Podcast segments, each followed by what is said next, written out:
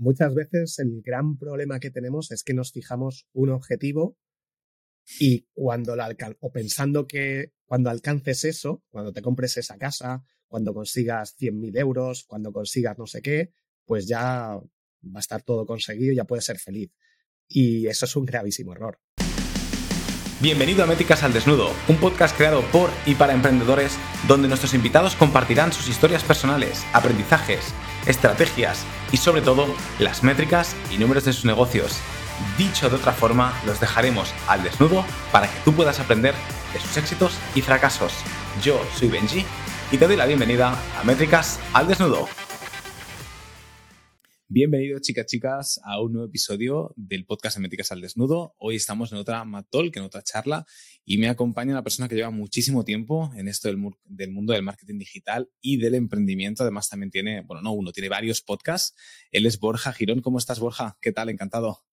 Muy buenas, Benji. Pues bien, más o menos. Estoy con algo de resfriado, pero apañándonos por aquí para hablar sobre emprendimiento. Qué bueno.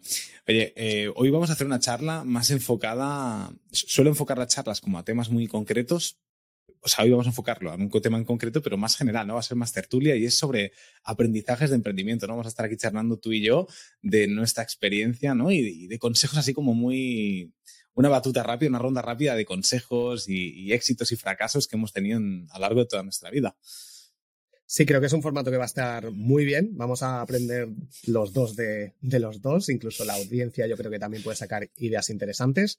Así que, pues nada, vamos allá porque, porque creo que puedes dar mucho de sí este episodio sobre emprendimiento, fracasos, éxitos y nuestras experiencias con los negocios online. Claro que sí. Aparte, antes de empezar, o sea, va a ser un episodio que va a estar tanto en Métricas al Desnudo como también en, en tu podcast. ¿En cuál de los 11 que tienes, Borja? Yo creo que lo meteré en el de marketing digital, que yo creo que es el que más se puede ajustar. Eh, ya veré. A veces, si veo que puede cuadrar, porque hablamos de a lo mejor dos o tres cosas interesantes, puedo cambiarle el título y ponerlo en otro podcast también. en otro podcast. Qué bueno. Sí, ya veremos. Pues, oye, reutilizando, el contenido que para mí creo que es uno de los aprendizajes, ¿no? Para, para abrir, para abrir la veda, la veda ya del podcast, el poder reutilizar, ¿no? Que esto es una cosa que hago mucho yo con el podcast. Grabo entrevista, pero luego saco highlights, pero luego saco reels, porque al final el tema de generar contenido consume mucho tiempo y es muy importante crear formatos que te permitan reutilizarlo y tal, ¿no? ¿Qué, experiencia tienes tú en este aspecto? Totalmente. De hecho, yo uso muchísimo Instagram y reutilizo el mismo contenido cada dos, tres meses, mm, analizo qué es lo que mejor ha funcionado y si lo puedo publicar exactamente igual, lo publico, si tengo que hacer algún retoque o cualquier cosa también. Y eso me permite volver a llegar a muchísima audiencia aprovechando ese contenido que he detectado que, que ha gustado, tanto al algoritmo como a las personas. Entonces es fundamental el reutilizar el contenido y con esto lo hago para, para prácticamente cualquier formato, para Claro. Formato de, blog, para escribir, para vídeo, para podcast. Al final hay que tener en cuenta que la gente está a sus cosas, está con mil impactos cada día y muchas veces es necesario volver a publicarlo. A la gente se le olvidan las cosas, a mí también, a todo el mundo. Y a lo mejor en un momento determinado puedes sacar una idea, un concepto por algo que has visto, que has leído, y en después de tres meses lo vuelves a ver y dices, ah, pues mira esto, pues sacas otra idea. Entonces es importante reutilizar nuestro tiempo limitado y reutilizar contenido es una de las mejores estrategias de marketing para hacer más rentable nuestro, nuestro tiempo y, el contenido que vamos generando. ¿Y nunca te has topado con, con que, por ejemplo, o sea, que el algoritmo, sea el de Instagram o sea el de Google, te penalice por subir el mismo contenido? No, en Instagram nunca, de hecho, más bien es al contrario. Eh, eso sí, o sea, si publico una cosa hoy que veo que va gustando, no lo vuelvo a publicar una semana. En una semana no tengo que dejar un margen. Eh, en Google, por ejemplo, si escribo un artículo, eso no vale, porque obviamente ya has publicado lo mismo y si te encuentran, pues, pero sí que puedes en, una newsletter o en vídeos contarlo de otra forma, pero sobre todo en redes sociales. En redes sociales funciona muy bien publicar lo mismo, analizar cuáles son las publicaciones que mejor te están funcionando durante el año y, bueno, simplemente con la aplicación de Meta Business Suite, por ejemplo, le das a republicar y listo. O sea, es que es una funcionalidad que te ofrece la propia herramienta oficial de Instagram para programar contenido. Entonces, bueno, depende el, formato, pero en Instagram funciona extremadamente bien. Así que lo utilizo desde hace mucho tiempo. Qué bueno. Y coméntanos, va, vamos a, vamos a empezar con aprendizajes así. No sé cómo lo quieres llevar, si muy a lo general, si vamos haciendo como rollo una frase, una frase que hayamos eh, descubierto, ¿no? Y que nos haya ayudado y a partir de ahí vamos diciendo temas. Cuéntame algo, los últimos aprendizajes que has tenido en el mundo de emprendimiento o que sean que, creas que sean de mucha utilidad para la audiencia. Yo luego te preguntaré también por los negocios que, tienes, que también me interesan. Pero mira, el mayor aprendizaje que tengo que he sacado este año, bueno, a finales de 2022, monté una comunidad para emprendedores, es un grupo de Telegram de pago, y, hacerlo de pago, lo tenía gratuito, es una de las mejores cosas que he podido hacer. Por una parte, yo, yo soy mucho del todo gratis y, y, he ofrecido muchísimo gratis durante muchos años. Lancé cursos hace un tiempo, luego los dejé gratuitos todos, pero si algo me da cuenta que de nuevo, yo intento ir todo al todo gratis muchas veces, porque que la gente valore lo gratis es complicado, eh, tanto a nivel psicológico como, bueno, pues Internet todo el mundo piensa que todo es gratis y que toda la información está ahí. Pero más allá de eso, lo que me he dado cuenta, sobre todo desde este momento en el que decidí poner la comunidad de pago, es que, por una parte, la gente valora muchísimo más el contenido que hay dentro de cualquier sitio, si sean cursos de pago o, acceso a algo privado, se valora muchísimo más, se toma muchísima más acción porque estás valorando. Si has pagado 100, 200 euros por acceder a algo, sabes que ese dinero te ha costado tanto esfuerzo trabajando conseguirlo. Si son mil euros y ganas mil euros al mes, pues un mes de trabajo te cuesta eh, eh, hacer ese pago. Entonces, esto a nivel psicológico hace que, que, la gente actúe y que vea más resultados. Eh, que sí es gratis. De hecho, uno de los, de los consejos que yo estoy sacando ahora y que estoy dando en algunos podcasts es imaginarte que tanto este episodio como cualquier episodio de podcast o cualquier vídeo que veas, que te cuesta 100 euros. Imagínate que este episodio te has pagado por él 100 euros. Es una imaginación porque es gratis y está genial, pero es una forma de valorar muchísimo más el contenido que tenemos a nuestra disposición y que en muchos casos es de grandísimo valor y que es gratis. Tenemos infinidad de podcasts, de entrevistas, de aprendizajes, de vídeos en YouTube. Entonces, valorar eso hace que en muchas ocasiones te pares y digas, lo voy a escuchar otra vez y otra, porque si te imaginas que has pagado por ello, vas a sacarle mucho más partido. Normalmente uno de los grandes problemas con los podcasts es que escuchas uno y otro y otro y otro y otro y luego con suerte puedes aplicar alguna cosa en algún momento. Pero si te paras en cada episodio que vas seleccionando los podcasts que te gustan, que son eh, acorde a lo que necesitas en cada momento, párate, vas sacando ideas, vas diciendo, pues esto cómo lo puedo aplicar yo en mi negocio o en mi vida. Y así es como vas a ver muchísimos más resultados, aprovechándonos de todo lo gratis que hay. Y si pagas por algo, que en ocasiones, pues creo que es recomendable hacerlo, como yo algunas herramientas, pues si me ayudan en mi día a día, por ejemplo, ManyChat, pago encantado. Entonces, claro. esto es importante, el pagar o el al menos valorar cada episodio, cada información que vamos consumiendo, porque si no nos metemos en un bucle de escuchar, escuchar, escuchar y no aplicamos, no aplicamos nunca. No podía estar más de acuerdo. O sea, al final, em, eso que, o sea, hay muchísimo contenido gratis en Internet, muchísimo.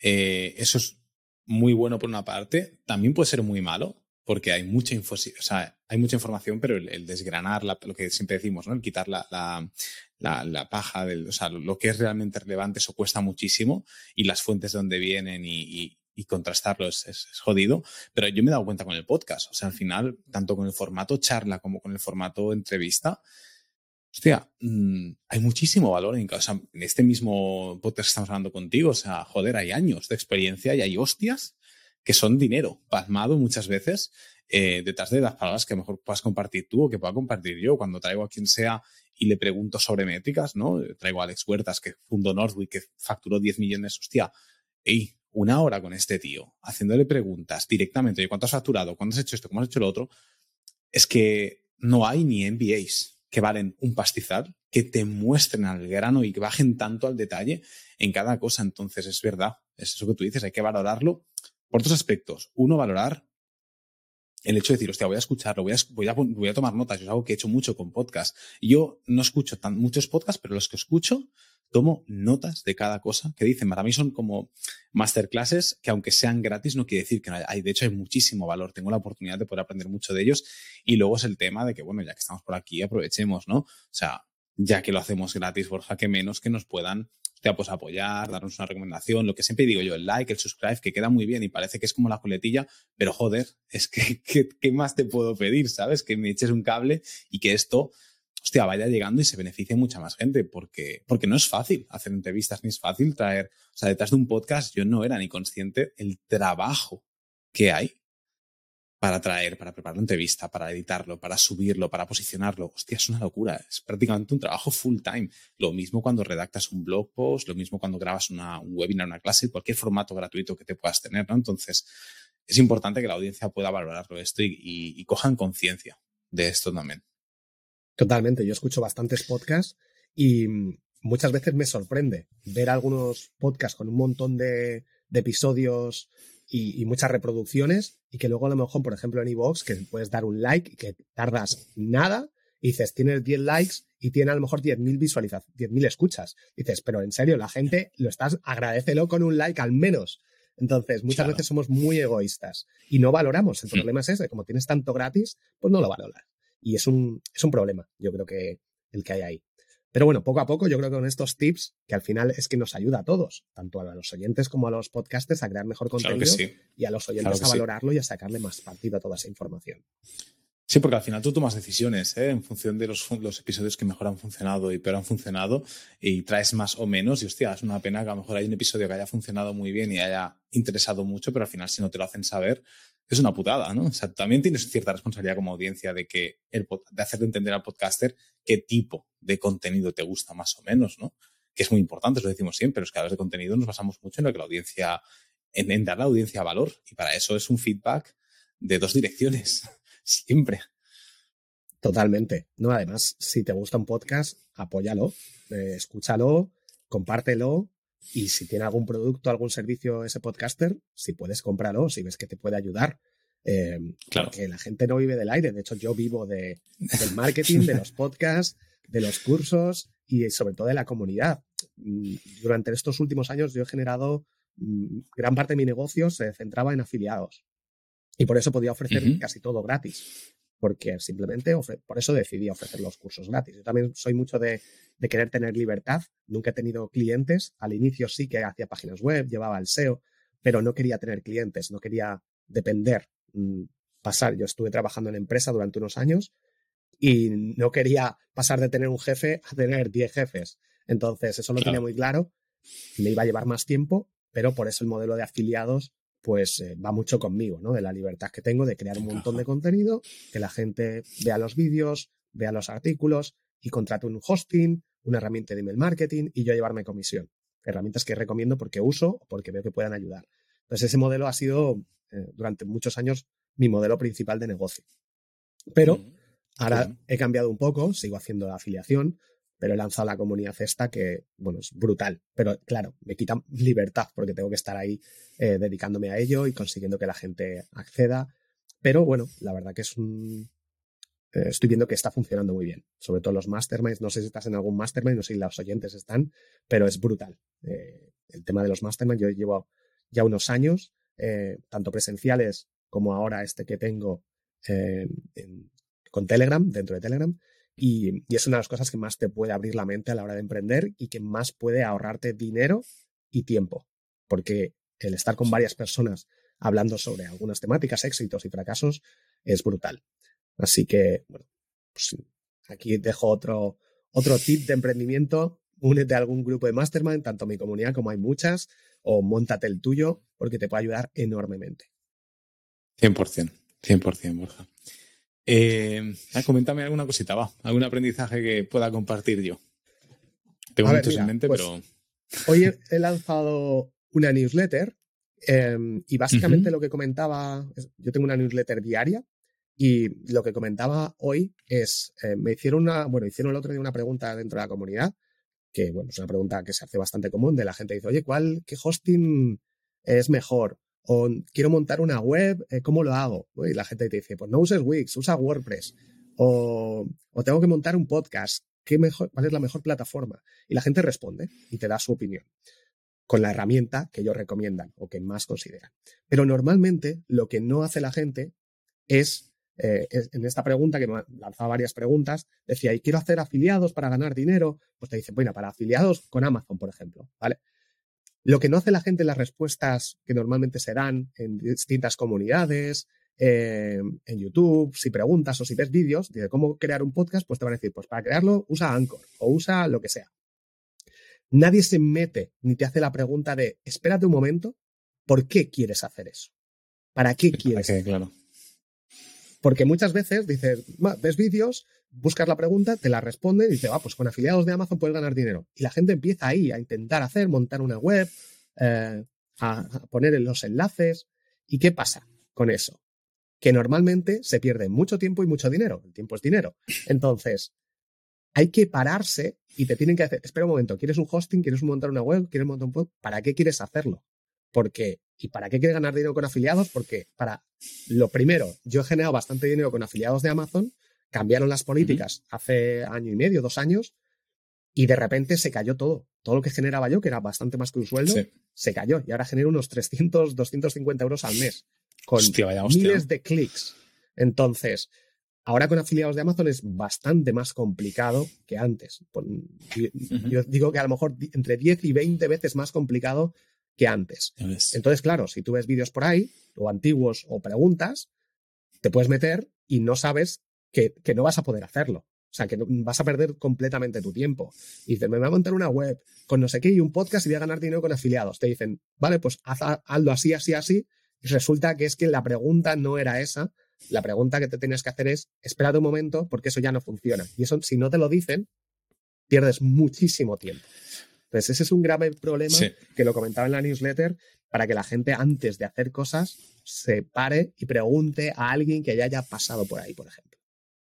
Sí, eso que hablábamos antes del tema de la, de la y la perfectamente con, el, con lo que hablábamos de los contenidos, ¿no? La cantidad de información que hay en el. Esto es, lo que pasa es que es como, como de fútbol y medicina, todo el mundo opina, ¿sabes? Y, de esto es lo mismo, que, no quiere decir que opinen o que den el consejo eh, a malas, no, no, o sea, todo el mundo da su consejo, ¿no? Pero al final, fíjate mucho, ahí entra mucho el rol del mentor, entra mucho el rol de los referentes, ¿no? Eh, alguien que, que esté a años vista donde tú quieres estar.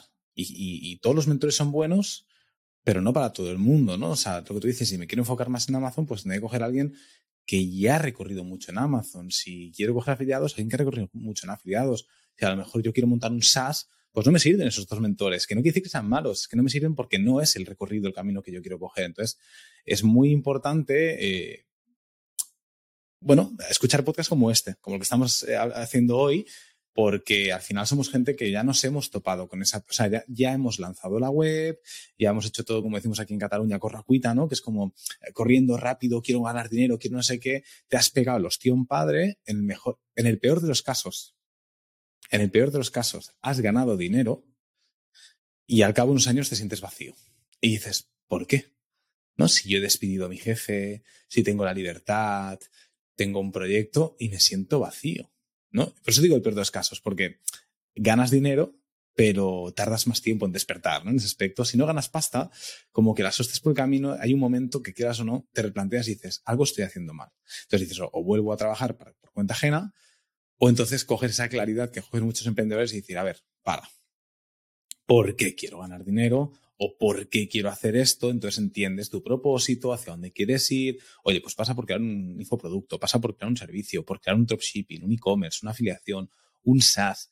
Y ahí es donde empieza a coger consistencia, porque entonces vas a buscar mm, fuentes de contenido especializado en eso, aprendes mucho más, profundizas mucho más en esa temática, porque bueno, yo en el mundo de Amazon no tengo ni puta idea, ¿sabes lo te quiero decir? Tengo, tengo, idea de afiliación, pero no de Amazon, por ejemplo, ¿no? Y es un mundo aparte, o sea, y lo mismo con, con incluso SaaS, un SaaS B2B y un SaaS B2C no tienen nada que ver muchas veces, ¿no? Incluso en las métricas que mides.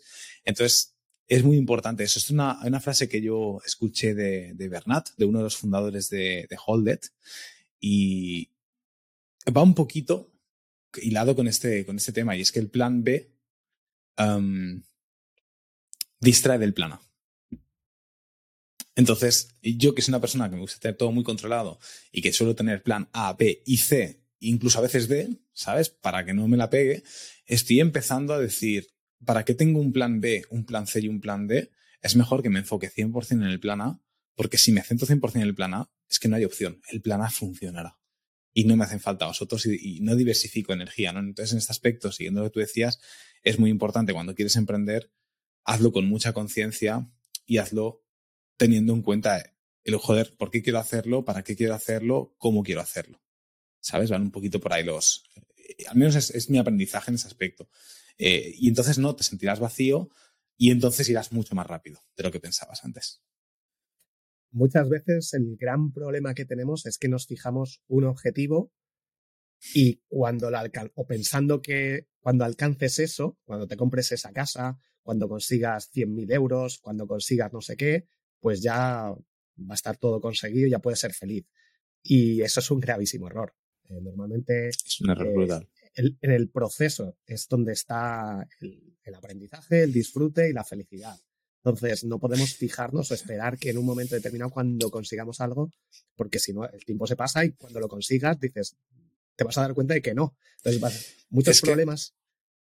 Dime, dime esto que comentas es el apego al resultado. Entonces, eh, yo creo que como emprendedores es muy importante no tener apego al resultado. Y el resultado es, esta campaña ha funcionado, este lanzamiento ha funcionado o no ha funcionado. No puedes tener ese apego, pero una cosa que te has mencionado es que mucha gente emprende para comprarse un Ferrari o para comprarse una casa. Y eso es muy peligroso. Porque tú emprendes y es imposible que no estés apegado al resultado porque el motivo por el que emprendes es un resultado. Entonces, yo creo que el, tema de emprender siempre tiene que ir alejado de si te vas a hacer millonario o si te vas a comprar un Ferrari o una casa. Emprendes porque es tu estilo de vida, porque te gusta este formato de que, no es fácil emprender. Yo siempre digo lo mismo, no todo el mundo tiene por qué ser emprendedor. ¿eh? Hay gente que, tiene una capacidad brutal para, para ser un trabajador de cuenta ajena, un funcionario, hay gente que tiene capacidad brutal para ser emprendedor y hay perfiles que son intraemprendedores, es decir, una persona que emprende, emprende dentro de, un negocio. Es decir, estoy dentro de una empresa y mi, rol es tirar esto para adelante, pero no tengo el rol de emprendedor de tomar decisiones ante la inmensa adversidad ¿no? que, que, existe, que puede ser y no hay nada malo. Entonces, e, es muy importante lo que tú dices, tío. Lo has dicho y pensaba, el apego al resultado es, es una locura, porque luego a nivel de mindset, que es vital, eh, te, destroza, literalmente, porque van a haber hostias y te las vas a pegar. Y vas a crecer lento, vas a palmar dinero, otras veces te vas a flipar y vas a decir, hostia, está salido de puta madre. Si tienes apego al resultado, uff, para mí es muy, es muy complicado. Es ir en un coche en el que constantemente estás acelerando una recta a 200 kilómetros por hora y al segundo después te estás estampando y al segundo después vuelves a estar a 200 kilómetros por hora. Y ahí es donde pones la resiliencia del emprendedor, la pones muy al límite muy al límite. Yo creo que es importante ir marcándose pequeños objetivos, ir viendo que vas consiguiendo lo que te vas proponiendo, pero también permite, permitirse cambiar. Eh, ya digo que yo estaba equivocado en muchas ocasiones y simplemente eh, antes era del todo gratis y cuanta más gente se apunta a los cursos, pero luego dije, es que la gente se apunta y no los hace. Entonces hay que cambiar algo aquí, porque me da igual que la gente se apunte, que algunos compren eh, por afiliados, si luego la gente no lo aplica. Entonces, pues claro, a veces hay que cambiar las cosas y yo creo que una de las claves es cambiar rápido. O, por ejemplo, yo en la comunidad o cambiar de decir, vea, pues ahora los hago de pago, lo hago de un día para otro. Así, porque las cosas cambian y nuestra mentalidad cambia. Y yo no soy el mismo que era hace un día incluso. Entonces creo que esto es fundamental. Yo antes cuando empecé a trabajar en empresa, estuve en empresa de seguros durante seis años, la última etapa trabajando para empresa, como responsable de SEO de, la, de la sección de marketing. Eh, y, yo estaba bastante contento hasta que al final pues llegó una jefa nueva, no sé qué, y, y le dije, mira, me voy, ¿vale? Entonces, eh, bueno, que además se dieron un poco los astros porque justo me iba a ir, estaba en proceso de selección con otra empresa y me echaron, entonces dije, ahora tengo dinero, este es el momento, ¿no? muchas veces también tenemos que aprovechar las oportunidades. Y, y, de hecho yo cuando empecé, cuando salí de la universidad, me fui a Inglaterra, estuve un año allí trabajando para aprender inglés y a la vuelta empecé a trabajar en, en HP.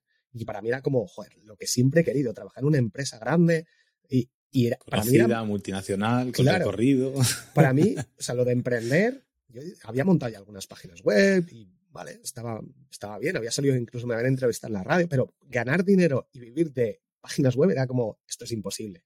Con todo el trabajo que le estoy echando aquí y a lo mejor generaba 100 euros al mes, cosas así. Entonces era, es imposible. Pero para mí mi sueño era ese, trabajar en una gran multinacional, al lado de mi casa, bueno. Y ahora, vamos, ni regalado. O sea, prefiero emprender mil veces y antes no lo tenía ni en la mente, porque lo veía casi como imposible. Entonces, soy la misma persona y de hecho mis creencias han cambiado por completo en muchas ocasiones y seguramente, vamos, se van a seguir cambiando y voy a estar equivocado en muchas cosas. Pero al final eso, el, el cambiar, el adaptarte rápido en este mundo y más ahora con la inteligencia artificial, con el metaverso que ahora antes era el boom y ahora ya no, y ahora llega una... Hay que cambiar y adaptarse muy rápido y aceptar que, que tienes que hacerlo, porque si no, eh, no y disfrutas. Al final es esta evolución natural, ¿eh, Borja? O sea, nosotros no, no somos, es lo bonito, ¿no? Eh, yo siempre hablamos de emprendimiento, pero y siempre me, me, gusta mucho hacer metáforas y, y, extrapolar las cosas en una relación, por ejemplo, de pareja. Um, tú empiezas, yo empiezo con mi, con mi pareja, que llevamos mucho tiempo juntos, y somos dos personas totalmente diferentes. O sea, es que yo creo que si yo encontrara a mi pareja de ahora y ella me encontrara, es que jamás cuadraríamos, ¿no? Pero es la gracia, es que creces y evolucionas y como emprendedor igual, y tú has comentado tu caso y, y es que tiene todo el sentido del mundo, ¿no? Al final tú sigues a esa persona, a ese referente, y, y, seguro que la audiencia que nos escucha tenéis referentes. Cuando yo digo ese referente, cada uno tenemos uno en la cabeza, y os dais cuenta que hace 10 años esa persona era totalmente diferente, con sus errores, habrá aprendido, o no habrá aprendido, tendrá sus defectos, sus virtudes, emprenderá unas cosas u otras. Mira, justo antes de, estar aquí, en, de grabar el, podcast, estaba escuchando una entrevista de, del podcast de Need Project que hablaban sobre Logan Paul. Logan Paul ha hecho un cambio brutal, o sea, pasó de, de, de es uno de los famosos youtubers en Estados Unidos, de hacer videoblogs cada día, quemarse, luego pasa al boxeo, se mete en ring con McWeather, luego pasa a hacer un podcast, luego pasa a lanzar una marca de ropa. Joder, es el mismo tío y cuánta evolución, ¿no? Ya, pero es que es lo bonito de los emprendedores, que tú vas evolucionando, vas desbloqueando como si fuera un videojuego, diferentes niveles, y a cada nivel hay un aprendizaje que te hace pivotar. Y eso también es algo que la gente que, que nos escucha, que sea emprendedores, que no tengan miedo a pivotar sus proyectos, pero también ellos, su personalidad. Eh, y no hay nada malo en ello. Es bonito. De hecho, generar resistencia al cambio suele traer más problemas que, otra cosa, ¿no? Eh, fluir, yo, yo que he sentido muy, también lo que te digo, ingeniero de, de, de, estudio ingeniería y soy cuadriculado y una cosa mala. Y tío, al final lo mejor es fluir. Con cabeza, con raciocinio, con conciencia, pero fluyendo siempre, tío. 100%. Y así es como se prueban las cosas. Es que al final yo empecé haciendo directos todos los días, todas las noches estaba ahí como hora y media, dos horas haciendo directos y aprendí un montón. Eh, pero para negocio está muy bien para generar confianza, pero es complicado. Eh, pero efectivamente, mira, de hecho te voy a poner una anécdota. Hace unos años yo lancé unas, una, empecé con una web de descargas que, que funcionó muy bien eh, bueno, esto de funcionar muy bien es todo muy relativo, ¿no? Alguien te dice, funciona muy bien, ¿cuánto dinero has ganado o cuántas visitas? En este caso, conseguía, estaba consiguiendo unas 100.000 visitas al día, ¿vale? Hace unos años. Eh, pero claro, yo era bastante novato, no sé ni casi ni cómo lo conseguí, simplemente muchas veces simplemente la temática, era, había muchas búsquedas, lo posicioné, gustó y listo, es suerte, fue suerte totalmente, claro. porque veía que mm. yo tenía una necesidad y lo creé. Y como eso, repliqué el modelo y creé más. De, las, de otras 10 webs similares y dos tuvieron éxito también. Pero el problema que tuve es que yo no estaba preparado para emprender o para generar ingresos. No sabía cómo ganar dinero. ¿Qué hice? Pues busqué lo que yo veía en Internet. Pues los periódicos añaden un montón de anuncios y dije, pues voy a buscar eh, páginas web que te pongan estos pop-ups y un montón de anuncios y a ganar dinero. Claro, durante dos meses me funcionó genial. Al tercer mes, Google me penalizó y adiós muy buenas. Pasé de 100.000 visitas al día a a lo mejor 1.000, 2.000, bueno, un poco más, 10.000 más o menos. Pero que ahora se han caído y ahora están, bueno, la verdad que se está manteniendo en 3.000, 4.000. Pero de 100.000, si hubiera tenido el conocimiento para decir, no hagas esto porque te va a penalizar Google en algún momento determinado, genera una estrategia de email marketing, de embudos de venta, de buscar alguna forma para ganar dinero que no fuera esa, pues podría haber montado varios negocios interesantes así. Sin embargo, bueno, pues un aprendizaje que saqué de, que a veces la avaricia rompe el saco, ¿no? Por así decirlo. Ves, hay un método y dices, pues ¿cómo gano dinero? No tengo conocimientos, no pregunto, esto es lo que hay, lo pruebo, está muy bien, lo probé, pero me metí una leche porque luego eso no supe nunca eh, retomar las, las, visitas. Así que, bueno, pues otro aprendizaje ahí para, para sacar, eh, que a veces no estamos preparados y las oportunidades pues las perdemos por no estar preparados. De hecho, añado una cosita que, que me resuena mucho con lo que estabas diciendo. Yo como tengo composición de Head of Growth, ¿no? que parece que, que, como que es muy nuevo, ¿no? Este perfil de growth, growth hacker y tal. Y esto lo hablaba con Víctor Campuzano de Metricool y, y, con muchos más, eh, pues, trabaja, bueno, gente que está en el mundo del growth. Y claro, como que growth hacking, ¿no? Y lo primero que te preguntan siempre es, oye, dame un hack, tío, dame un hack para hacer crecer una empresa, ¿no? Y estamos todos igual, o sea, todos los, los, marketers y los growth hackers decimos lo mismo, es que, es que no hay, no hay hacks, o sea, no hay hacks, hay hacks, pero los hacks no esperes a que te vengan, te toquen a la ventana y te digan, ahora aquí estoy. Y aquí posicionas mi, mi, web o me subes de golpe el MRR o me subes de golpe la facturación. No. O sea, el hack lo encuentras a base de trabajo duro y trabajo duro y es una cosa excepcional, es un es una punta de iceberg. Lo que pasa es que es lo que se ve. Hostia, este ha hecho esta acción y ha disparado la facturación o las ventas o lo que sea. Eso es una punta de iceberg. Um, lo que hay detrás es pico y pala. Y me sabe muy mal decir esto a la audiencia porque, o sea, como que desmitificas algo de, joder, yo pensaba que vosotros, ¿no? O los emprendedores, estas startups, hostia, dan con un nicho de mercado y dan con una audiencia, entonces lo petan. Sí, pero después de mucho trabajo duro. O sea, no existen los trucos eh, en el mundo de las startups, en el mundo de emprendimiento, que en, en Métricas al Desnudo nos escuchan muchos emprendedores y startups.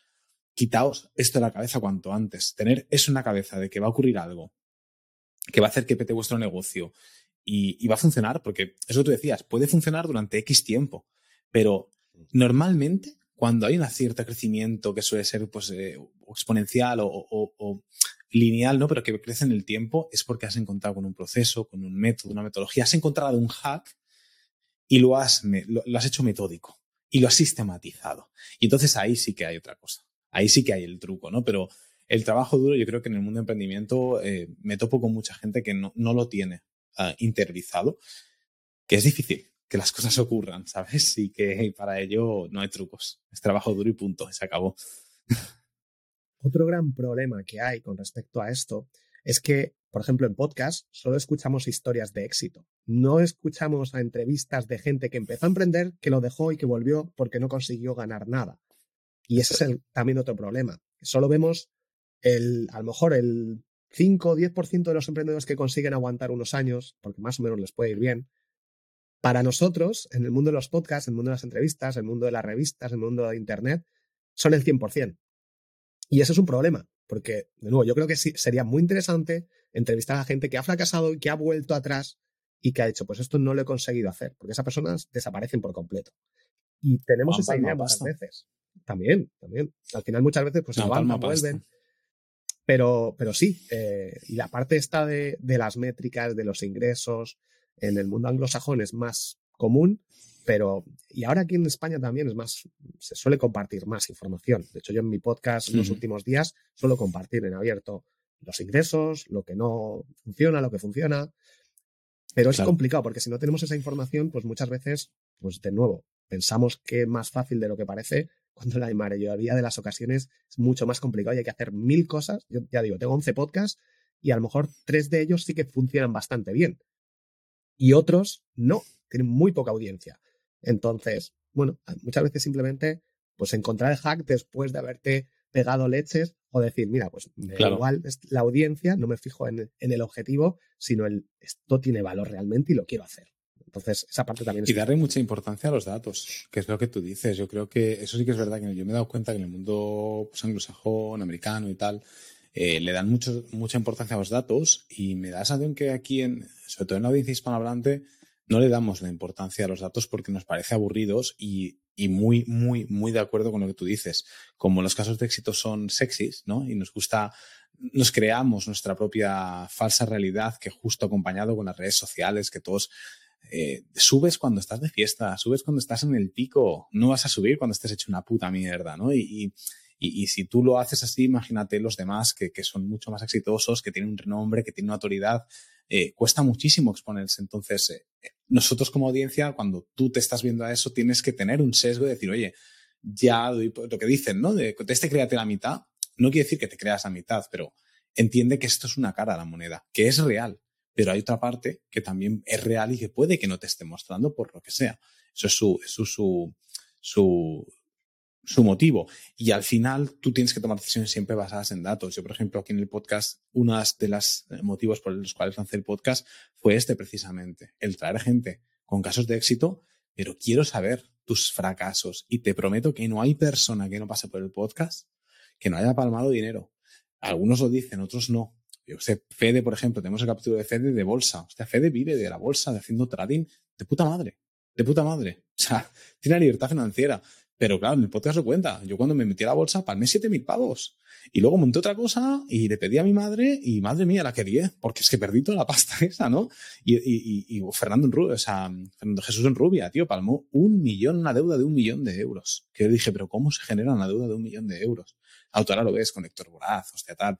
Ya, ya, pero es que este tío se ha, reto, ha renacido, ¿no? De una deuda de un millón de euros y como estos muchos, ¿no? Entonces, no es todo un camino de rosas, es importante. Yo, por ejemplo, tengo la suerte. Yo, por ejemplo, no he tenido una gran hostia en ese aspecto a nivel económico, ¿vale? Pero bueno, porque he ido más poco a poco. A mí me gusta ir más poco a poco y, bueno, prefiero no pegarme un ostión tan grande y crecer quizá un poquito más lento. Bueno, es un coste de oportunidad también. Me puede ocurrir y me puedo dar cuenta de decir, hostia, pues aquí tendría que haber pisado el acelerador y no lo he hecho, ¿no? Quizá que unos años te digo, esta Borja, tío, te estaba diciendo eso en el podcast, pues ahí tendría que haber pisado acelerador y ser un poquito menos conservador. Todo vale, pero es importante ser consciente de que, de que hay muchas, muchas alternativas y, muchas hipótesis, muchos casos que, pueden ocurrir en este aspecto. Y siempre que los datos es lo que nos va a premiar, nos va a decir si funciona o no funciona, si voy bien, si no voy bien y demás.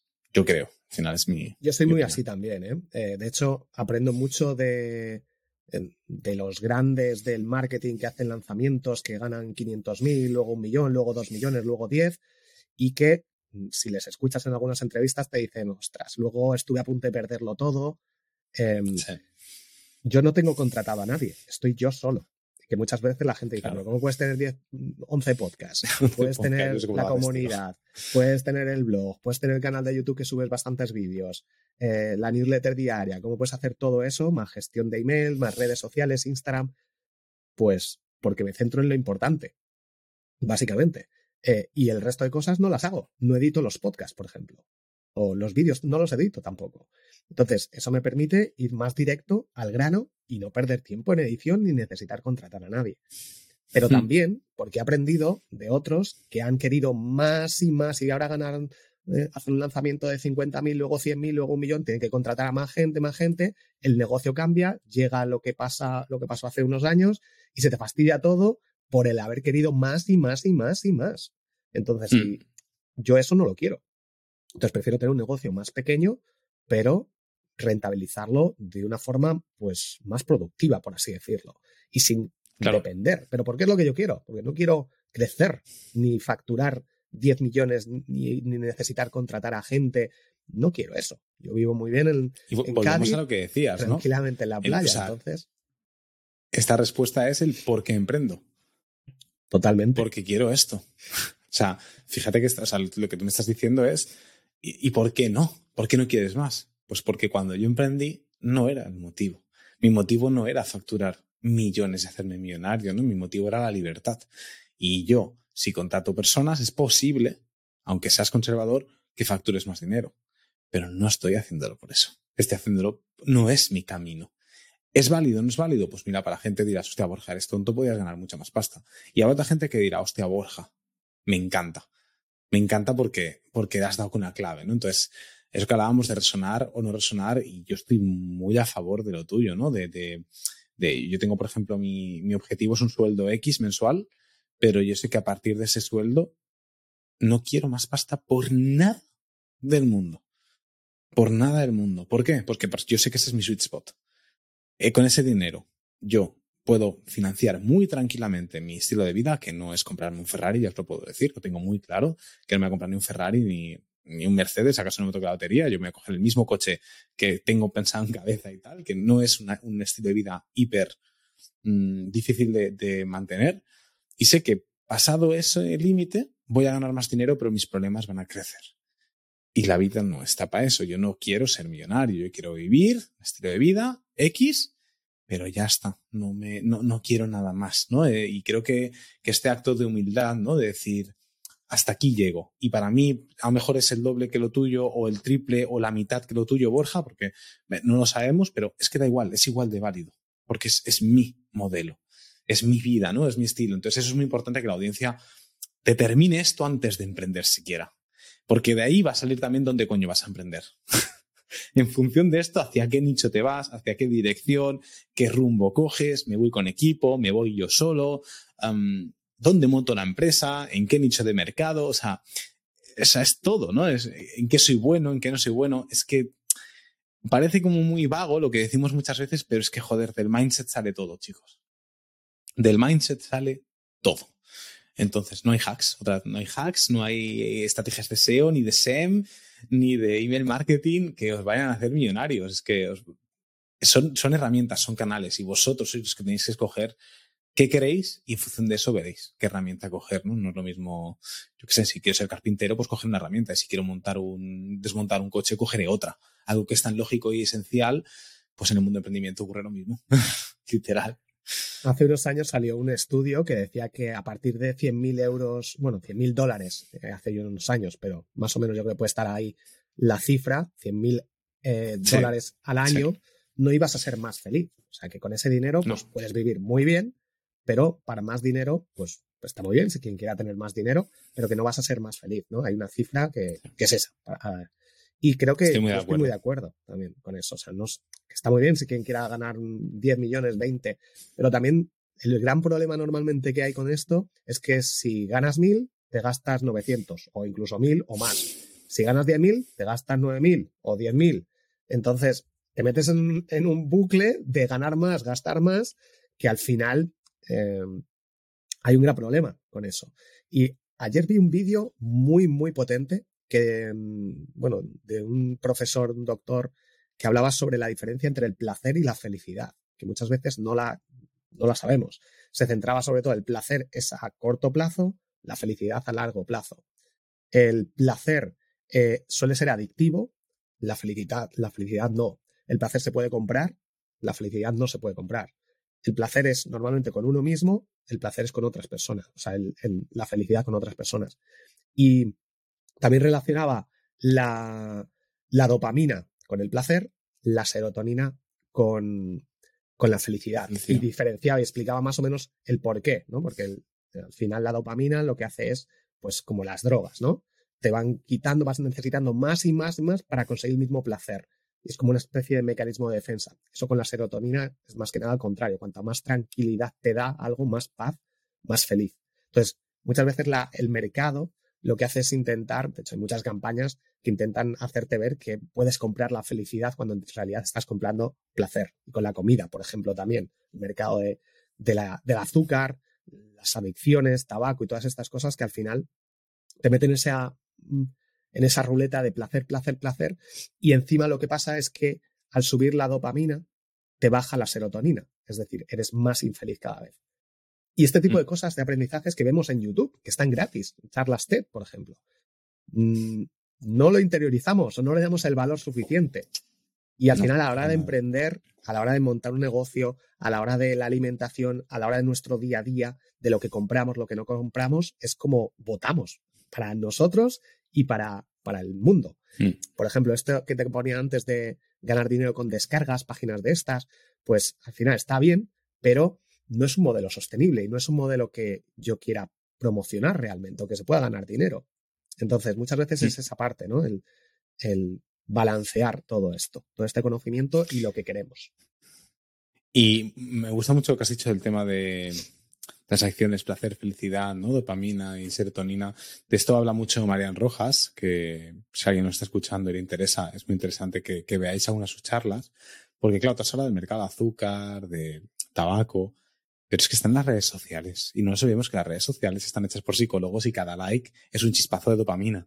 y también te enganchas. ¿Por qué digo esto? No vamos a entrar ahora a hacer la charla ni, mucho menos sobre esta temática. Ahí está. Para mí, Marian eh, Rojas es, una referente en este aspecto y he aprendido muchísimo de lo que ella comparte. Pero lo digo porque como emprendedores em, tenemos una responsabilidad. De hecho, creo que tenemos responsabilidad como personas, independientemente del formato laboral que tú estés eh, cogiendo, ¿no? Que es blindarte mucho tu mindset, tu mentalidad. Pero si eres emprendedor, aún más, porque tu mentalidad va a, o sea, el éxito de tu negocio va a ir directamente ligado a, qué mentalidad tengas, ¿no? Entonces, eh, es muy importante esto que has mencionado, Borja, de pillar conciencia en esto para no perder foco, para no distraernos, para no caer en estas ruedas, en estos agujeros de, gusano, ¿no? Que nos dejan atrapados y no te das cuenta, no te das cuenta es muy tarde ya. ¿no? Y que es muy fácil caer, coño, que no es nada, que es que, no es nada, nada, no es complicado, que yo, he caído, y mira que soy una persona que, que pongo mucha conciencia, y caes, porque es que es fácil caer. es que está ahí. Totalmente. Yo, de hecho, algo que en lo que pongo mucho foco es en el móvil intentar, bueno, intentar, bueno, sí, intentar porque a veces no lo consigo, pero para dormir bien tengo que poner el modo, el modo vuelo, alejar el móvil, de hecho antes lo ponía a cargar lejos y me ponía a dormir en la cama y ya está, porque es que si no, por una parte, porque saco un montón de ideas muchas veces y en plan, ah, pues me levanto y apunto la idea para, para un podcast o para lo que sea, pero eso hace que, de nuevo, la pantalla azul, que me despierte, que no duerma bien, que esté ahí todo el rato pensando y y es que es súper adictivo. En las redes sociales te pones ahí, de repente han pasado dos horas y dices, no he hecho nada. Y esto cada vez lo controlo más, pero aún así es que es súper adictivo.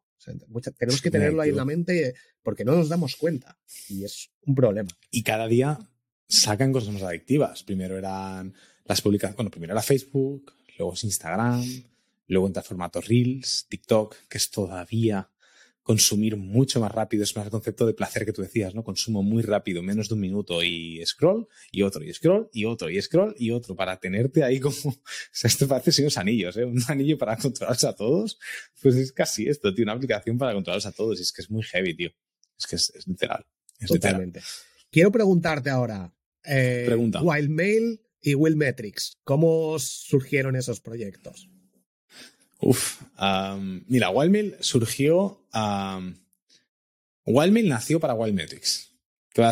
Así muy rápido, ¿no? Para, resumirlo rápidamente, porque podría estar como una hora hablando de esto. Wildmail básicamente es nuestro programa de reseller de Active Campaign, ¿vale? Nosotros en 2019, finales de 2019, principios del 20, un poquito antes de que llegara el COVID, nos planteamos hacer un cambio de, nosotros antes éramos infoproductores y consultoría, bueno, sí, consultores y planteamos hacer un cambio de, modelo de negocio al SaaS directamente, ¿vale? Nos apetecía, nos gustaba más, yo creo que era el objetivo por el cual Bastian fundó todo esto, a mí también me apetecía, venía de muchos años de consultoría y estaba un poquito cansado y bueno, era una, aventura lo que teníamos por delante, pero claro, teníamos muy claro que no queríamos ir a ronda de inversión, ¿vale? Porque también, bueno, por lo que fuera, por nuestro motivo. Entonces nos quedaba hacer bootstrapping.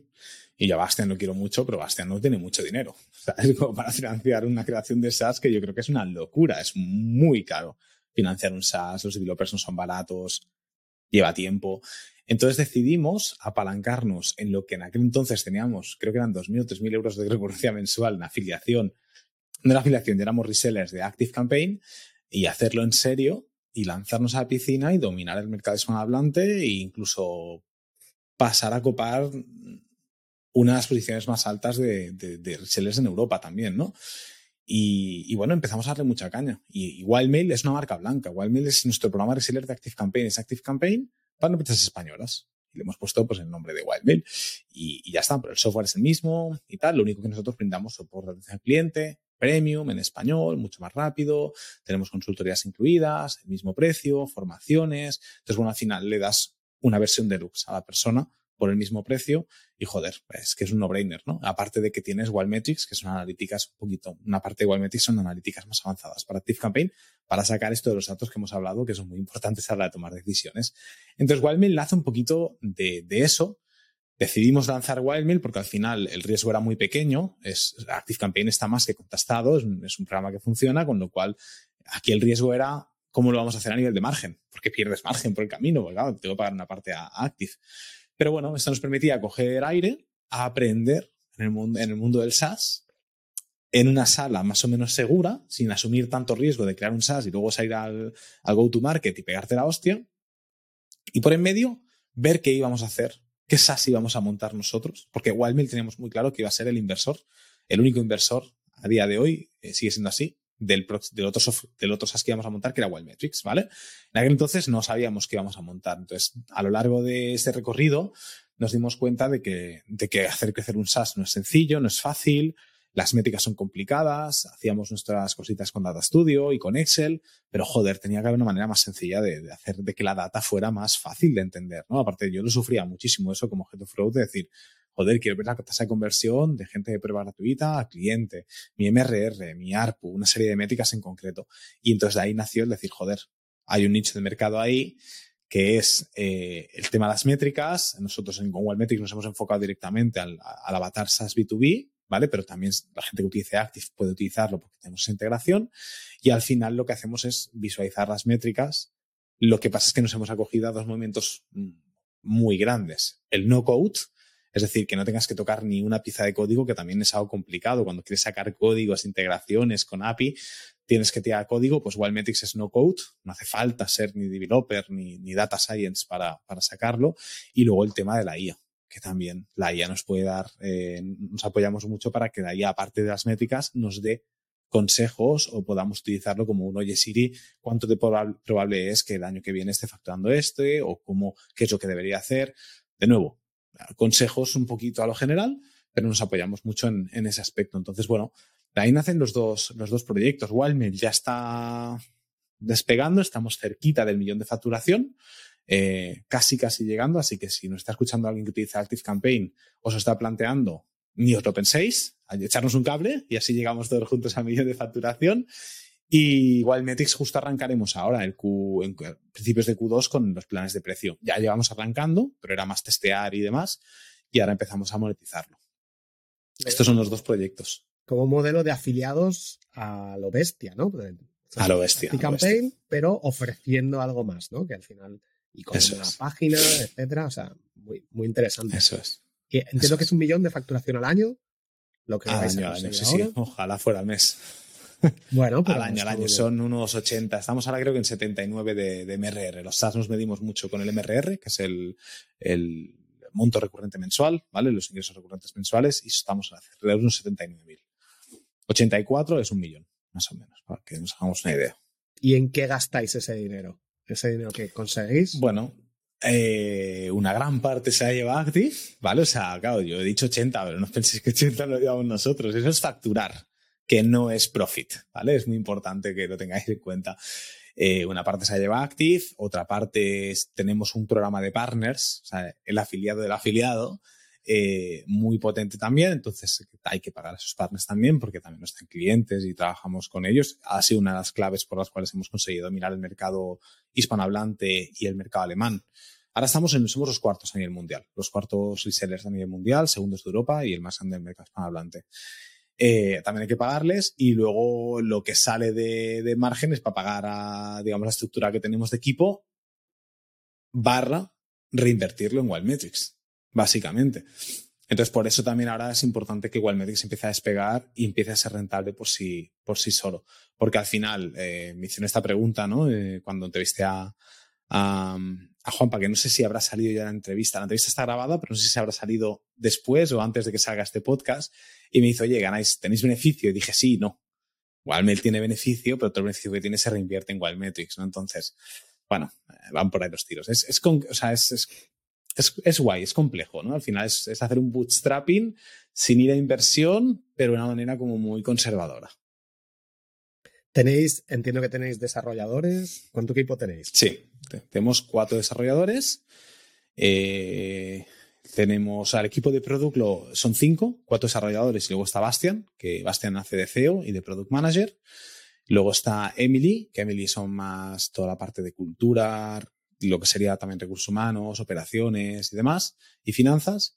Y luego en el equipo de growth estoy yo, junto con Luis y junto con eh, Andrea. Y también Bastian va viniendo de vez en cuando. O sea, somos, somos nueve.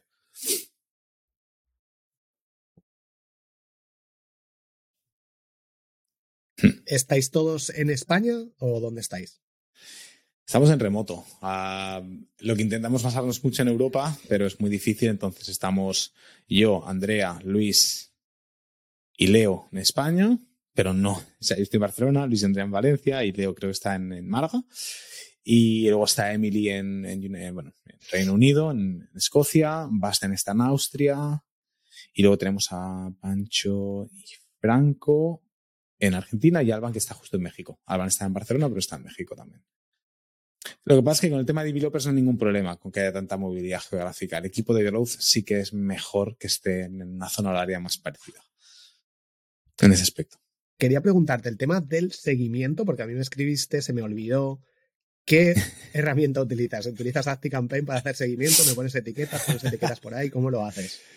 Sí, utilizamos, yo utilizaba, utilizábamos Close y luego también utilizamos ActiveCampaign para crear, bueno, los follow-ups, los seguimientos, ¿no? Entonces tenemos automatizaciones muy sencillas que cuando haces un envío de un mail uno a uno o un email de campaña o un email de lanzamiento o lo que sea y la persona no te responde, pues al cabo de X días se, se reenvía, ¿vale? Y ya está. Hay veces que, según, bueno, se, envía. Yo siempre tengo activado el follow-up, ¿no? Entonces hay gente que me contesta, digo, hostia, perdona que, sé, que el follow-up lo tengo activado siempre, ¿sabes?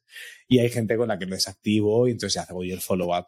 Pero es, es, particularmente. Lo que siempre intentamos es que el follow-up sea muy cortito y lo más personalizado posible. Encontrar el, yo creo que el, éxito está en encontrar el, balance entre personal, entre automatizar, pero también personalizar, ¿no? Porque no, a nadie nos gusta recibir el mismo correo que lo lees y dices, coño, esto se está enviando a, a toda su lista, ¿sabes? Este es un poquito donde reside para mí la clave en los negocios. Tratar a la gente pues como gente, tío. Yo no te voy a hablar a ti, Borja, igual que voy a hablar a mi pareja, igual que voy a hablar a un colega, igual que voy a hablar a otro entrevistado, ¿no? Pues al final es, es, esto es natural y es de lógica hacer lo mismo en el mundo del email marketing, la automatización, etcétera. Una de las estrategias que yo utilicé para crecer en Instagram al principio, o para al menos darme a conocer un poquito y ser diferente, era cada nuevo seguidor le mandaba un vídeo personalizado a través de mensaje directo y la verdad que la gente alucinaba. Dice, pero me has, mandado un vídeo y me has dicho mi nombre y todo, no sé qué. Y le dedicaba pues esos 10, 15 minutos al día a los nuevos seguidores a mandarles un vídeo de 30 segundos. Y, y, yo todavía me acuerdo y mucha gente también. Entonces, muy importante esa personalización para cualquier cosa es vital, al final depende mucho del volumen que tengas, pero yo esta estrategia la, la, es una de las estrategias que he seguido para hacer crecer la, la red de partners. Eh, al final, el contacto frío automatizaba el envío de emails. Era una secuencia en la que yo te. Yo el primer mail era una plantilla ¿vale? Yo personalizaba, pues bueno, pues el nombre, la primera frase, porque a uno lo encontrabas una cosa, a otro lo encontrabas de otra, a otro lo conocías por un, por, por un contacto, lo que fuera, entonces siempre había una frase, pero el 80-70% del email era el mismo, y luego los otros follow-ups, que creo que habían dos o tres follow-ups de recordatorio, eso siempre era el mismo, ¿vale? Simplemente personalizaba el, el nombre, o la Borja, o la Benji, o la Pepito y demás. En el primero, aparte de personalizar la primera frase y alguna cosita, lo que sí que hacía era invertir tres o cuatro minutos y grababa un vídeo con Loom, con la aplicación de Loom. También me lo mandaste. Donde se veía, donde se, a ti te lo envié. Y, y, claro, la gente me decía, ¿cómo haces esto? ¿Cómo? Claro, ahora con la IA, todavía vi un vídeo de, de Alex Ormozzi, ¿no? Que, que, sí que lo está empezando a hacer con la IA, ¿no? Que pone su cara, entonces la IA cambia la boca y, y se hace y bueno, bien, no os digo, no, yo os digo que no lo vaya a explorar, que quizás sí, pero hasta entonces no existía todo y la gente me decía, ¿Cómo lo has automatizado? ¿Qué programa utilizas? ¿Esto lo haces con ActiveCampaign? Decía, no, chicos, de nuevo, no hay truco, no hay hack. Soy yo invirtiendo 3-4 minutos del Loom para grabarte. Hola, ¿qué tal? Soy Benji, tal cual.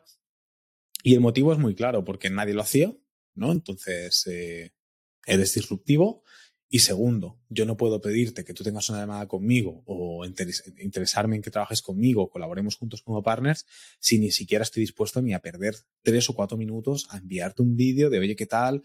He visto tu web, me he visto, o sea, es ridículo, ¿no? Es lo que queremos de siempre, ¿no? Quiero trabajar contigo, quiero beneficiarme de ti, pero yo no quiero, quiero invertir lo menos posible. Hostia, no me parece ni lógico ni ético. O sea, yo sí quiero trabajar contigo, pues yo también hago mi filtraje y también quiero ver si podemos trabajar juntos y que menos que un vídeo presentado de, oye, ¿qué tal? Que estoy aquí.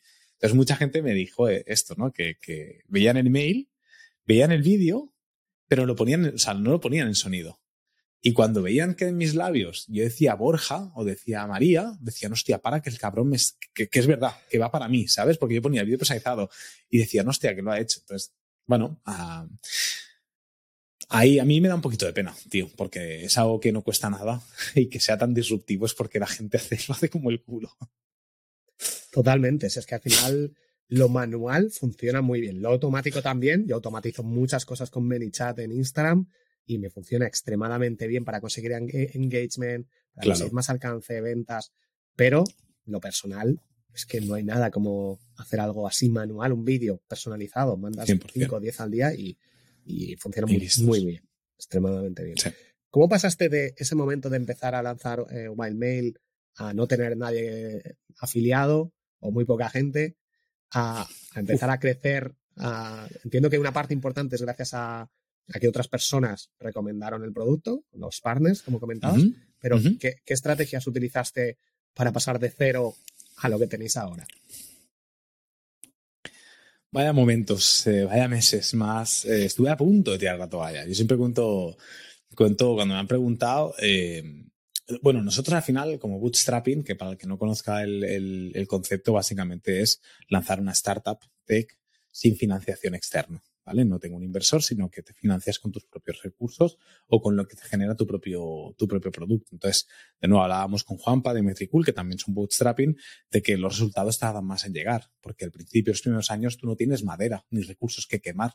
Entonces es muy desesperado, porque dices, bueno, haces anuncios en Facebook, no, no tengo pasta para quemar anuncios de Facebook e Instagram. Es que no tengo, ¿no? O sea, la pasta que tengo tengo que tirarla a tiro seguro. Voy a francotirados. No, no puedo ir a matar moscas con cañonazos.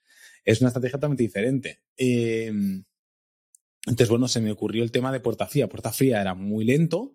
Sí que lo hacía con clientes, o sea, con clientes grandes que me podían traer una facturación buena, pero pasaba toda la lógica al sacrificar una parte de margen pero tener una red de afiliados que me fueran trayendo, intentar viralizarlo, ¿no? Yo voy a por uno y ese uno me trae tres. Y, a partir de ahí crear el efecto domino de mercado que, yo creo que más o menos empezamos a tener ahora, sobre todo en el mercado hispanohablante o en España. Entonces, eh, bueno, pues no había truco. Cada día cogía cinco personas, me pasaba una hora buscando cinco personas pues por Instagram, por Google, consultor de Active Campaign, consultor de email marketing, consultor de embudos de venta. buscabas los encontrabas, mirabas, habían algunos, yo no, no iba, no tocaba a todos, no iba con la estrategia de, de, arrastre, ¿no? Pero los que me cuadraban, pues grababa cinco looms, como el que te grabé a ti, y cinco emails que enviaba cada día durante, creo que fueron tres o cuatro meses. Mentira, ¿eh? fue un año y medio. Pero tres o cuatro meses es donde empecé. Y yo recordaré siempre, diciembre de 2021, que me habían contestado pocos y estaba agotado. la gente parece rápido, pero intentar hacerlo y mantener esa estrategia y ver que llegan los cambios muy poco a poco, como si fuera goteo, te estiras de los pelos. Te estiras de los pelos porque en medio de una pandemia dices, hostia, hostia, hostia, ¿dónde vamos? ¿Dónde vamos? ¿Dónde vamos? ¿No? Y yo me acuerdo que el último día de trabajo, justo me reservó llamada eh, que es el socio de Euge. Y a raíz de ahí es donde yo vi la luz porque dije, hostia, eh, a raíz de ahí yo fui a Andorra, grabé un curso con Euge, salí en el podcast de Euge y entonces todo fue más fácil. Porque entonces empecé a salir, empecé a coger autoridad yo en el mercado, te empezaron a entrevistar Juan Merodi también me, entrevistó, creamos un curso en Tech y en su plataforma y a raíz de ahí empezó a coger todo más tracción.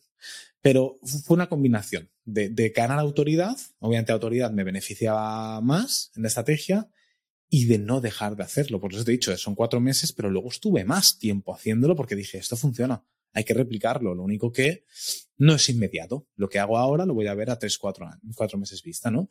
Y así funcionó hasta que más o menos hemos tenido ya buena atracción. Seguimos haciéndolo, seguimos haciéndolo y seguramente la estrategia que utilicemos para Wildmetrics sea parecida. No para afiliación, sí para clientes de puerta fría, pero sea parecida porque sería absurdo no montarlo, o sea, no hacerlo, ¿no? Es, un sistema, una metodología que, conocemos muy bien, pues ¿por qué no utilizar ese conocimiento? Y entonces decidimos lanzar también el, el, canal de contenidos y de nuevo con eso hemos puesto full focus. O sea, está Luis creando vídeos para Wildmail España, Está Jason, que crea un montón de vídeos para lo mismo, pero Wildman en inglés. Y estoy yo con el podcast. Y aparte está Bastian con, el, con artículos de blog, historias de clientes, intentando dominar el, canal de, contenido, que es más medio largo plazo. Pero bueno, ya ahí estamos. No, no, hay, no hay más truco que, que son dos años de trabajar mucho constantemente y lo que tú has dicho, dividirse en muchos objetivos, una metodología muy de que cada semana tengamos que entregar algo para equivocarte rápido y barato. ¿Sabes? Tienes que equivocar, que te vas a equivocar, que sea rápido y barato. Ese es un poquito el truco. Pero sí, sí, no, no, hay, mucho, no hay mayor, no hay mayor truco en este aspecto, Borja, que, que ese. No hay, no hay truco detrás de, de Hombre, a mí me resulta muy llamativo y muy buen truco. Al final, el, el, el, pico y pala, el darle ahí, el no parar, hasta Ese funciona ir siempre. viendo pequeños resultados, decir, vale, voy viendo pequeños, tengo que hacerlo hasta que al final, pues, mm, vas viendo. Pero Exacto. esto también es importante, el ir viendo pequeños resultados, decir, vale, esto va lento, pero voy viendo que la estrategia funciona, es muy manual, pero al final, pues puedes dar con la tecla porque has seguido por el camino y no has abandonado, que es normalmente lo que hace la gente. Lanza tres eh, looms, los vídeos y a los tres días ya dice, pues esto no funciona o nada, me canso, no me responde nadie y, y ya es problema que suele haber. Y luego el, aguantarlo en, el tiempo. ¿eh? O sea, es decir, yo si llego, pongamos que contactaba a 2.000 personas. No, no sé el número exacto, ¿eh? no, no os engaño porque vamos a poner un número redondo. Si yo contacto a 2.000 personas en tres meses o contacto a 2.000 personas en un año y medio, la estrategia funciona más contactando en un año y medio. Y el motivo por el cual es porque yo creo que el tema del pico y pala que hemos hablado es un tema de el truco, que es lo que estamos haciendo con el contenido, es genera una frecuencia que seas capaz de mantener a lo largo del tiempo, como mínimo un año, un año y medio, para ver resultados, porque hay técnicas que funcionan, pero que necesitan que las mantengas en el tiempo para que vayan pillando rodajes como una snowball, ¿sabes?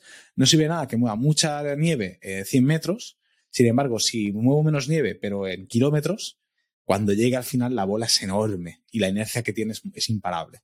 Esto es muy importante también que los emprendedores se queden con ello. No, no hay que hacer sprints, eh, hay que hacer más maratones, yo creo, en este aspecto. Más Ironmans. Muy brutal, ¿eh? Este aprendizaje para interiorizarlo y tenerlo en cuenta, que muchas veces es justo eso, que no es tres meses ahí a tope y luego abandonar, sino el hmm. mantenerlo, porque muchas veces se necesita un tiempo hasta que se vayan viendo resultados. Como si vas a vender algo, claro. eh, hay gente que toma la decisión en un año, porque te está escuchando podcast sí. todos los días y no ha emprendido, y de repente a los siete meses empieza a emprender y dice, ah, pues, ostras, esto, y sigue escuchando el podcast. El, el momento en el que está cada persona puede cambiar mucho. Entonces, si abandonas claro. antes de tiempo, mal, y si lo alargas demasiado, a lo mejor también has esperado demasiado, pero el equilibrio, yo creo muchas veces mm. es eh, lo ideal y saber eso, que, que, las personas no te van a comprar hoy, pero a lo mejor te compran en dos años. Pero si abandonas antes, claro. pues lo vas a perder ese momento. 100%. Una pregunta con respecto a tu nombre, ¿es de Oliver y Benji? ¿O no? No. Sí. ¿No? ¿De qué es? De hecho, mi nombre no es Benji. Eh, o sea, ah, vale. el DNI es otro diferente. Pero bueno, viene, viene porque cuando yo quise lanzar mi marca personal, pues mi nombre seguido de mi apellido, Martínez sí que es mi apellido, eh, estaba cogido el dominio. Entonces, bueno, pues digamos que Benji tiene similitudes o tiene en común algunas letras con mi nombre y de ahí, y de ahí nació.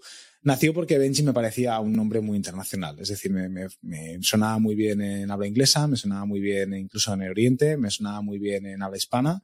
Entonces dije, y es cortito, es fácil, pegadizo, todo el mundo me dice lo de Benji, Oliver y Benji, o sea que con lo mismo también no se, no se olvidan de mí porque se acuerdan de la sí, serie. Sí, sí. O sea que, oye, pues mira, dije para adelante. Y ahora ya pues tengo como el alter ego. Uh, mi novia, mis, mi padre, mi madre, mi hermano y mis amigos me conocen por mi nombre y pues mucha gente me conoce como Benji, así que si me dices tanto mi nombre como Benji por la calle, yo me giro sin ningún problema. Tengo bueno, esa, esa doble personalidad. ¿Algún aprendizaje que más nos puedas contar de todos estos años como Uf. emprendedor? A mí me gusta mucho sintetizar los aprendizajes en frases. Eh, y yo llevo dos, dos, frases tatuadas. O sea, para mí, la, la, por ejemplo, la última que, que, es esta que he dicho de Holded, que, que, que, bueno, que escuchen unos podcasts que hicieron a Albert unos cofundadores de Holded, que es que el plan, el plan B distrae del plan A. Y luego hay dos frases que llevo tatuadas. Una es que imposible solo cuesta un poco más. ¿Vale? Esto es de, de Mujica. Y obviamente hay cosas imposibles que no vamos a poder conseguir, ¿no? El que se muere, pues no. De momento no sabemos cómo, cómo volverlo a la vida, ¿no? Pero lo que hay detrás de ese concepto es que, que, muchas veces pensamos que algo es imposible. No, esto es imposible. Y no, es que solo cuesta un poco más de lo que estás dispuesto o de lo que la gente está dispuesto a invertir, ¿no?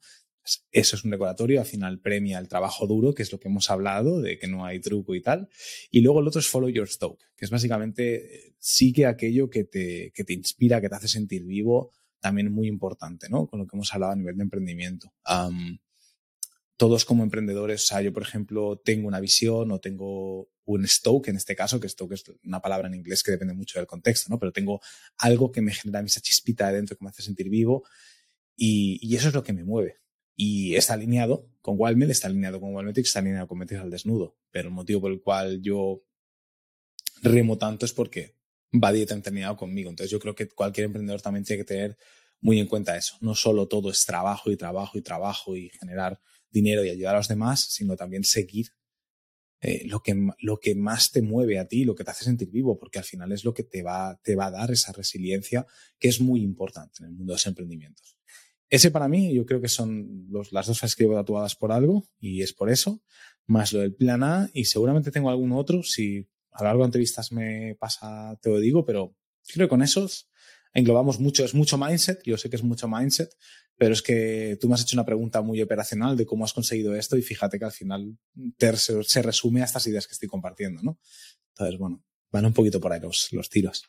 Y con respecto a, más allá del trabajo, algún hobby o alguna curiosidad, algo que no conozca mucha gente? Ah, me gusta mucho el snowboard, me gusta mucho el surfing. Me gusta mucho el deporte en general. Eh, para mí es una adicción muy sana el deporte. Y es, para mí es un refugio. El deporte para mí es vital. Yo fui, fui papi hace, la gente que escucha el potter, el Métricas al Desnudo, sabrá que fui, fui papi hace poquito el año pasado y obviamente pues por, razones obvias de la vida, pues no tienes tanto tiempo libre y una temporada que, no, que dejé de hacer tanto deporte, ¿no? Y tuve que volver porque, o sea, yo me estaba volviendo loco, literal. O sea, yo no concibo, aparte he sido deportista toda mi vida. Entonces yo cuando tengo un buen, un buen día, el deporte me regula. ¿no? Me regula esa dopamina y demás. Cuando tengo un día de mierda, el deporte me regula. Cuando estoy agobiado, yo por ejemplo aquí practico, ya te digo, surfing o snow, eso es mágico, suelo practicar CrossFit porque en Barcelona pues no puedo hacer ninguna de estas cosas, lo tengo fácil, pero no, no puedo hacer cada día. Y a mí pues es como un templo para mí. Aquello me estabiliza, me, sube si estoy mal, me baja si estoy bien y me, hace estar en una frecuencia siempre parecida y, para mí es un truco, es otro aprendizaje vital, eh, que cada emprendedor busque eso. Hay gente que será la lectura, hay gente que será salir a pasear, hay gente que, yo qué sé, eh, lo que sea, para mí el deporte es vital. Algo que no conozca mucha gente. Hmm. Algo que no conozca mucha gente. Hostia. Estoy pensando, seguro que hay muchas cosas, ¿no? Pero claro, yo lo conozco todo de mí, entonces. eh, hostia, no sé. Em, yo emprendí un proyecto. O sea, mira, algo que no conoce mucha gente que creo que hablábamos antes de la evolución. Estoy ahora planteándome si realmente yo tengo un perfil de emprendedor. Ojo, eh, eh, el proyecto es de Bastian, es decir, yo no soy fundador ni de Wildme ni de Wildmetrics. Eh, al final yo fui uno de los miembros core que estuvo aquí desde el inicio y pues al final como cualquier persona, bueno, si eres un CEO y estás escuchando una entrevista o eres una persona como yo, sabes que los primeros early adopters de un proyecto tienen muy un perfil de co-founders. Sean o no sean co-founders, tienen un perfil porque al final la empresa hay que subirla como sea y es muy importante, pues como CEO, rodearte de gente que quiera este proyecto y lo ame como si fuera de ellos, ¿no? Y yo ahora estoy planteándome si realmente soy emprendedor, porque en el pasado yo emprendí con mi proyecto y me fue bien y tal, o soy interemprendedor. Es decir, no me gusta emprender solo, ni siquiera me gusta tener el perfil de fundador o cofundador, me gusta tener un perfil de growth, de decir, ponme ante un, ante un proyecto y yo le hago, lo hago crecer, ¿no? Y, emprendo dentro de otro proyecto, que es, cada día empiezo a pensar que es lo que mejor se me da, no sé. lo he hecho con el podcast y tengo esas iniciativas, pero siempre dentro de otro proyecto. Pero bueno, estamos planteándolo. No sé, es la evolución y tampoco tengo nada claro. Es simplemente algo que empieza a resonar y habrá que ver. Y no hay nada malo en ello. al final, todo lo que yo descubra va a ser para potenciarme a mí y potenciar todo lo que yo hago. Muy interesante. ¿Qué micrófono usas? Estoy viendo que es uno muy conocido, que lo utiliza últimamente mucha gente. Eso es. Bueno, utilizaba el, utilizaba el Rode y este es el Shure 7SM eh, SM7B, lo tengo por aquí. Shure SM7B. Eh, un pepino. Es caro, pero yo creo que la calidad del sonido es espectacular. Me encanta. Sí, de hecho yo creo que eh, Joe Rogan lo utiliza en su podcast, en las entrevistas. Utilizan muchísimos streamers, muchísimos youtubers, muchísimos podcasters. Es una pasada. Funciona muy, muy, muy, muy bien. Lo tengo conectado con un amplificador, con el gato, eh, el Wave XLR, y la verdad que va como un tiro, tío. Estoy encantado. Yo tengo el Rode, un Rode NT-USB que va directamente a USB al, a mi Mac y, listo. Pero sí este lo utilizaba yo antes. Este lo utilizaba yo antes también. No sé si quieres eh, alguna pregunta más o mm, coméntanos métricas del podcast, si quieres. Métricas de. Hostia, bueno. De métricas al desnudo, ¿no? Venga, va, y con esto cerramos la charla. Venga. Pues hostia, métricas. Estoy. Obviamente, monetización cero patatero de momento, porque empezamos hace poquito, esto sabrás tú más que yo. Pero a nivel de, de suscriptores, creo que rondamos los 200, 200 o 300 en YouTube eh, en Instagram 300 y algo de seguidores, TikTok lo había hace muy poquito, o sea que creo que hay 10 o 15, muy poquito, pero aquí la gracia está en reutilizar. Yo, yo, lo, yo genero contenido para hacer un Instagram Reels y luego lo, subo a YouTube Shorts y lo subo a TikTok. Entonces, al final, tampoco le hago mucho, mucho caso a audiencia porque sé que es algo de tracción. No puedo mirarlo los primeros meses.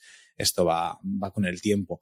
Y luego a nivel de visualizaciones y tal, en YouTube lo tengo muy controlado las charlas suelen rondar los 100, 150 de media y las entrevistas suelen ir más a 200, 300, de nuevo, hay algunas que son 80 y algunas que son 600 o, 1000, ¿no?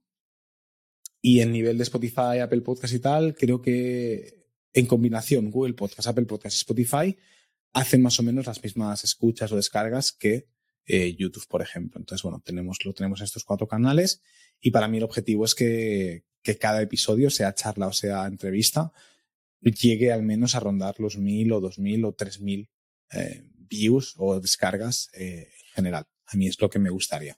Es un objetivo ambicioso, sé que es difícil, sé que el tema de contenido es de, de aguante, no es de sprint, lo que hablábamos antes, y yo no soy un tío paciente, miras, algo que a lo mejor la gente puede decir, hostia, después de las estrategias que has dicho, ¿no? Debe ser un tío súper paciente, pues no, yo soy un tío muy impaciente, eh, pero bueno, en la batalla me frago, ¿no? Y en la batalla me voy, me voy aprendiendo a ser un poquito más paciente y, y esperar esos resultados. Eso es a nivel un poquito de métricas, poquito, poquita cosa más. Eh, no sé qué decirte. El tiempo de, de, de, visualización media, que eso tengo controlado en YouTube, suele rondar los 20, 30 minutos, con lo cual no está nada mal.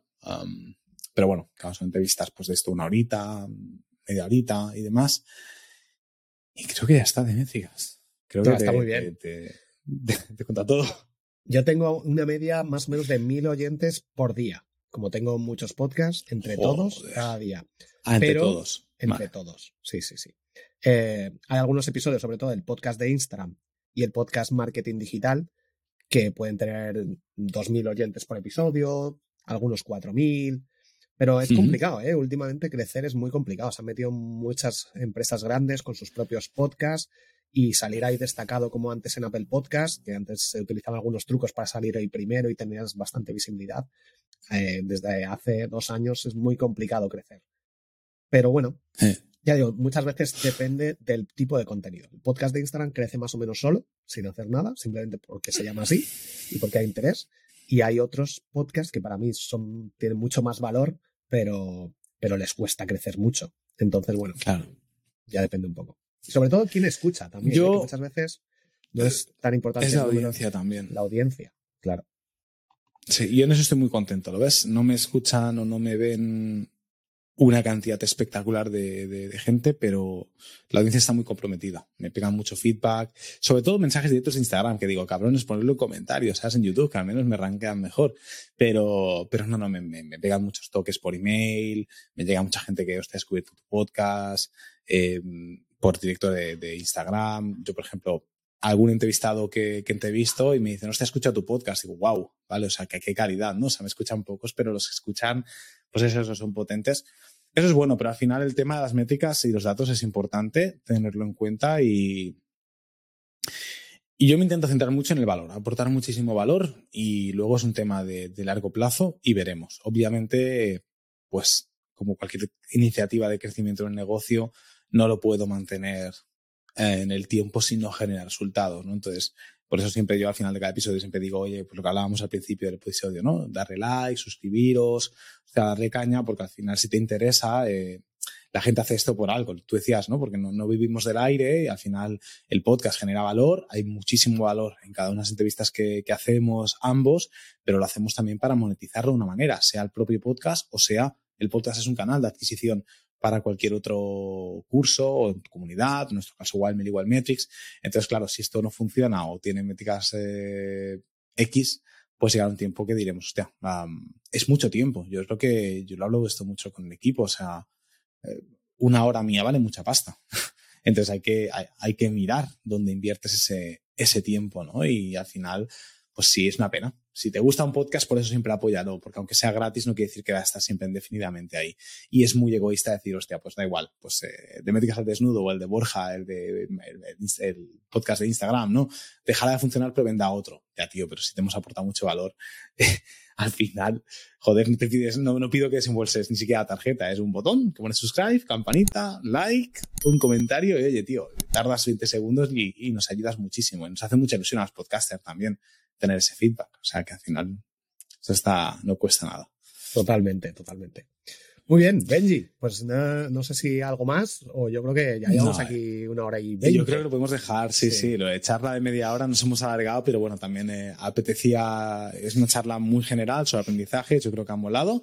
Y nada, pues lo que hemos dicho, si a la gente le ha gustado, tanto en el podcast de marketing digital o donde lo, cualquiera de los 11 donde lo subas o en métricas al desnudo, darle mucho amor, darle mucho cariño eh, para mí ha sido un placer, Borja, eh, estar contigo aquí, aprender también de todo lo que tú has compartido, ir charlando.